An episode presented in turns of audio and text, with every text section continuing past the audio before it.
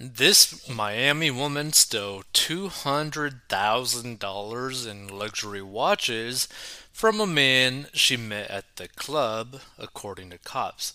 Like, this is a pretty nutty side hustle.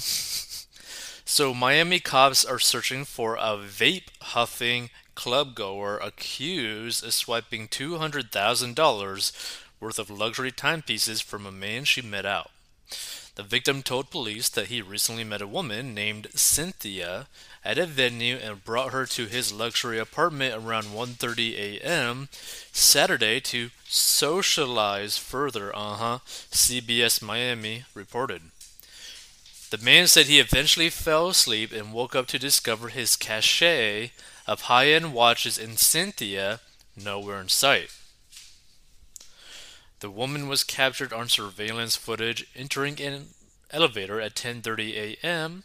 while puffing on a vape and leaving the building in a ride share, cops said. Miami police warned night crawlers to be careful when mingling with strangers and said pricey heists have become commonplace after late night hookups. When you get to know someone or meet them for the first time, they are still considered to be a stranger, so we do not recommend you invite them up to your place or residence, Miami cop Kiera Delva told CBS Miami. Normally, places have a lounge area where people can sit around or talk, and that and that is what is recommended.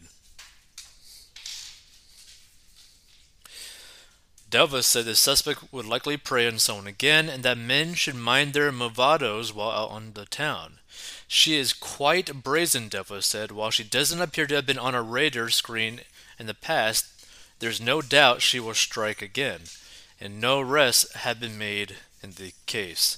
So here's the thing if you're someone who ends up going out, going to party, going night clubbing, do not invite strangers back to where you stay yet. Period.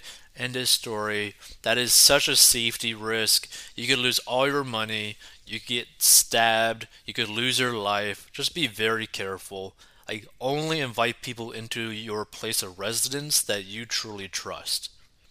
Like, point blank. Be very careful out there.